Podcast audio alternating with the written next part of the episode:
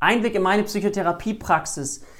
Wie stelle ich mich eigentlich auf neue Patienten ein? Also das heißt, wenn die kommen, und ich meine jetzt gar nicht immer ganz neue Patienten, sondern ein Patient ist da gewesen und jetzt kommt der nächste. Das hat ja was mit Wechsel zu tun. Ich werde auch immer wieder gefragt, in welchen Abständen mache ich das. Bei mir ist es so, dass eine Psychotherapiestunde 50 Minuten hat. Dann habe ich nochmal 10 Minuten Luft, bis der nächste oder die nächste kommt. Manchmal wird es leicht überzogen, aber so kann ich meine ähm, Stunden immer genau einhalten. Das habe ich früher nicht so gemacht und kam immer in Verzug und das hat mich unter Stress gebracht.